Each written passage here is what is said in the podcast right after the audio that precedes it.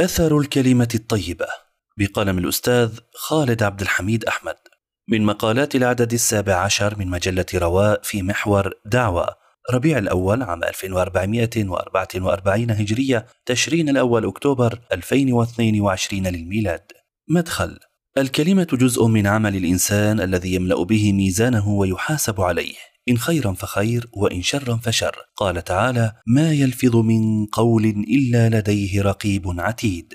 وفي حديث معاذ المشهور قول النبي صلى الله عليه وسلم له في ختام وصيته ألا أخبرك بملاك ذلك كله؟ قلت بلى يا نبي الله. فأخذ بلسانه قال كف عليك هذا.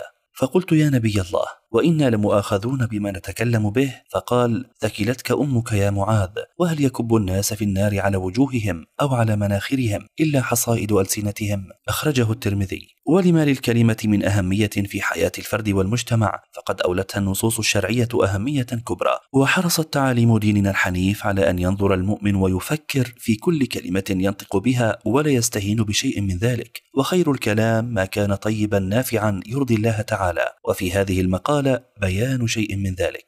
ما المقصود بالكلمة الطيبة؟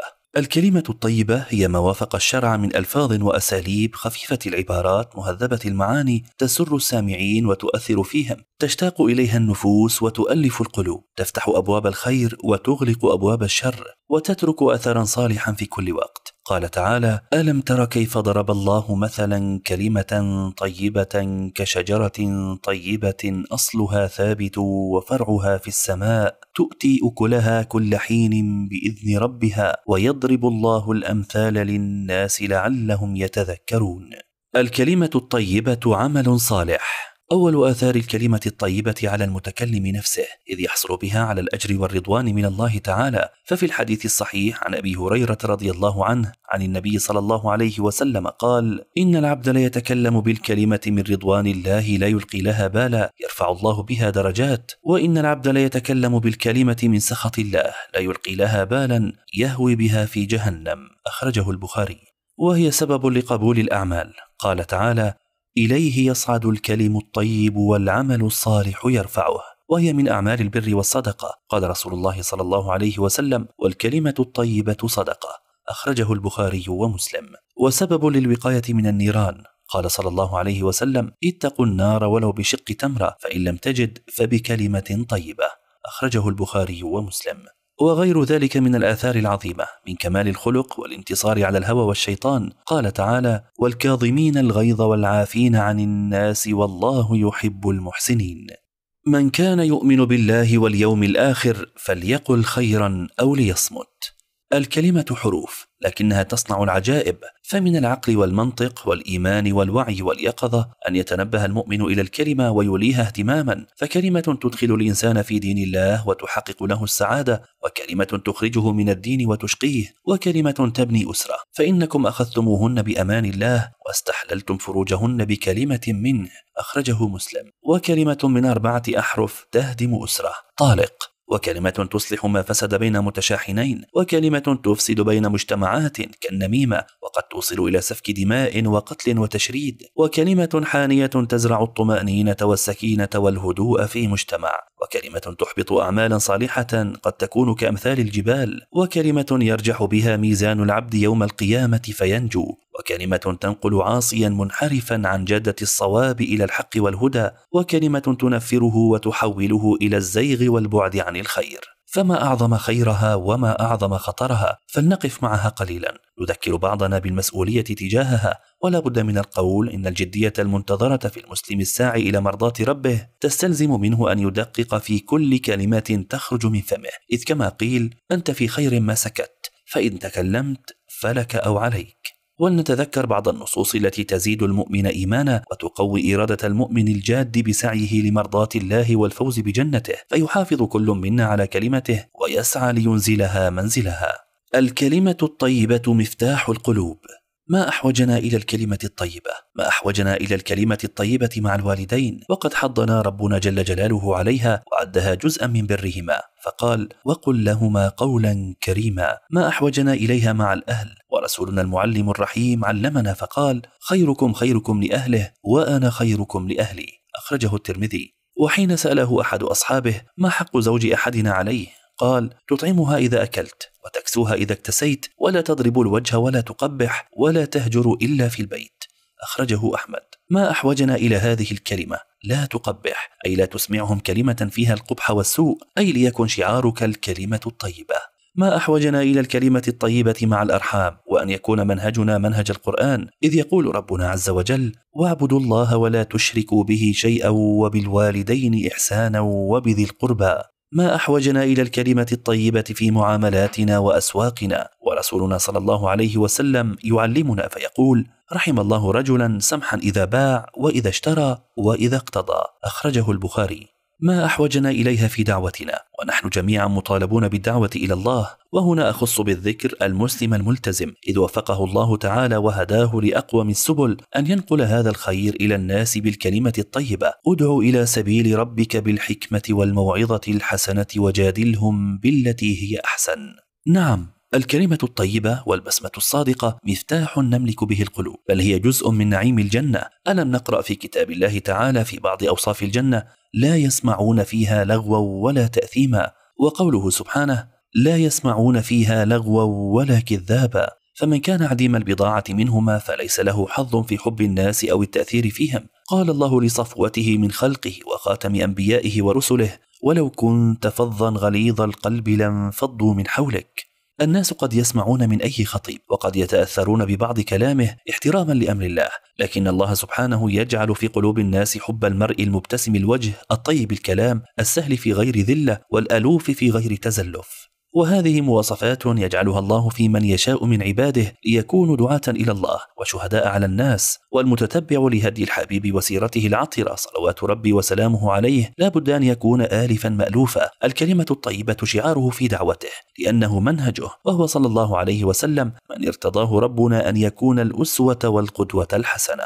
الكلمة الطيبة رحمة. ما أحوجنا إلى الكلمة الطيبة مع المذنبين المخطئين. إن الرفق لا يكون في شيء إلا زانه ولا ينزع من شيء إلا شانه. أخرجه مسلم. هكذا قال المعلم الرحيم صلى الله عليه وسلم. لقد وسع بكلمته الطيبة وقلبه الرحيم كل من أخطأ. فعندما أتي بالرجل الذي شرب الخمر فقال رجل من القوم اللهم لعنه ما أكثر ما يؤتى به. فقال النبي صلى الله عليه وسلم لا تلعنوه. فوالله ما علمت إلا أنه يحب الله ورسوله. أخرجه البخاري ومسلم. وحين غضب أصحابه ممن جاء يستأذن في الزنا عالج مشكلته بكلمات طيبات ولمسة حانية فقام ذلك الرجل والزنا أبغض شيء إلى قلبه. وقال لأهل مكة بعد الفتح من أغلق عليه بابه فهو آمن ومن دخل المسجد فهو آمن ومن دخل دار أبي سفيان فهو آمن. أخرجه مسلم. هذه الكلمة الطيبة صنعت الأعاجيب وجعلت الناس يدخلون في دين الله أفواجا. كلمات طيبة غزت قلوبا وحولت أصحابها إلى علماء فضلاء نفع الله بهم الأمة. قال صلى الله عليه وسلم في عبد الله بن عمر رضي الله عنهما نعم الرجل عبد الله لو كان يصلي من الليل. فكان عبد الله بعد ذلك لا ينام من الليل إلا قليلا. أخرجه البخاري ومسلم.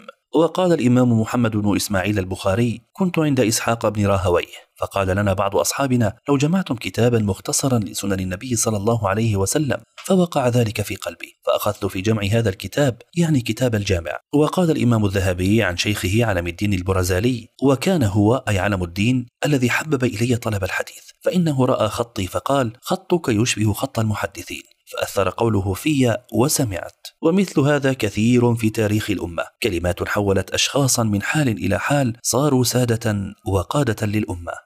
كم سمعنا عن الدعاة الربانيين؟ كيف كان حنوهم وعطفهم على المذنبين والعصاة؟ لقد جاء تاريخهم يشهد لهم على الوراثة المحمدية التي امتلكوها. فإذا جاءهم المذنب والمخطئ ومن زلت قدمه فيجد الأب الرحيم والشفوق الحليم والكلمة الطيبة التي تشفي جراحه وتحوله إلى مصاف المقربين من العباد إلى الله. كانوا كما كان أسلافهم وكما كان حبيبهم المصطفى صلى الله عليه وسلم وكما استقوا من معين القرآن. إذ يقول الله تعالى لأنبيائه في دعوتهم لفرعون فقولا له قولا لينا لعله يتذكر أو يخشى.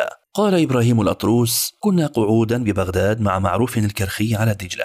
إذ مر بنا قوم أحداث في زورق يضربون بالدف ويشربون ويلعبون. فقلنا لمعروف أما تراهم كيف يعصون الله تعالى مجاهرين؟ ادعوا الله تعالى عليهم. فرفع يده وقال إلهي كما فرحتهم في الدنيا ففرحهم في الآخرة. فقالوا إنما سألناك أن تدعو عليهم. فقال إذا فرحهم في الآخرة تاب عليهم. هذه إرث نبوي ففي الحديث الشريف قال أبو هريرة رضي الله عنه قدم طفيل بن عمرو الدوسي وأصحابه على النبي صلى الله عليه وسلم فقالوا يا رسول الله إن دوسا عصت وأبت فادعوا الله عليها. فقيل هلك الدوس. قال صلى الله عليه وسلم اللهم اهد دوسا وأت بهم. أخرجه البخاري. هذا أثر الكلمة الطيبة وهذه الدعوة الصادقة ما أحوج المؤمن الداعي والداعية المخلص مع إخلاصه إلى أن يجنب لسانه كل خبث وأن يكون في تعامله مع جميع الناس منطلقا فيه من قوله تعالى وقولوا للناس حسنا وقول المصطفى صلى الله عليه وسلم الكلمة الطيبة صدقة أخرجه البخاري. وفي الختام لا بد من التذكير بأن الكلمة الطيبة دليل استجابة المؤمن لهدي الله تعالى واتباع سنة رسوله صلوات الله وسلامه عليه والسعي للفوز بدخول جنة الله تعالى. إذ قد يكون سبب دخولك الجنة إذ قد يكون سبب دخولك الجنة كلمة طيبة نفعت وهدت وصنعت تاريخا. وبالمقابل فقد يكون دخول النار والعياذ بالله بكلمة سيئة تضر وتهدم. ففي حديث معاذ المشهور قول النبي صلى الله عليه وسلم له في ختام وصيته ألا أخبرك بملاك ذلك كله؟ قلت بلى يا نبي الله. فأخذ بلسانه قال كف عليك هذا. فقلت يا نبي الله وإنا لمؤاخذون بما نتكلم به. فقال ثكلتك أمك يا معاذ وهل يكب الناس في النار على وجوههم أو على مناخرهم إلا حصائد ألسنتهم؟ أخرجه الترمذي. نسأل الله التوفيق والهداية وأن يحفظنا ويحفظ ألسنتنا من كل سوء وأن يجعلنا من أهل الكلمة الطيبة النافعة. مجلة رواء تروي ظما المعرفة.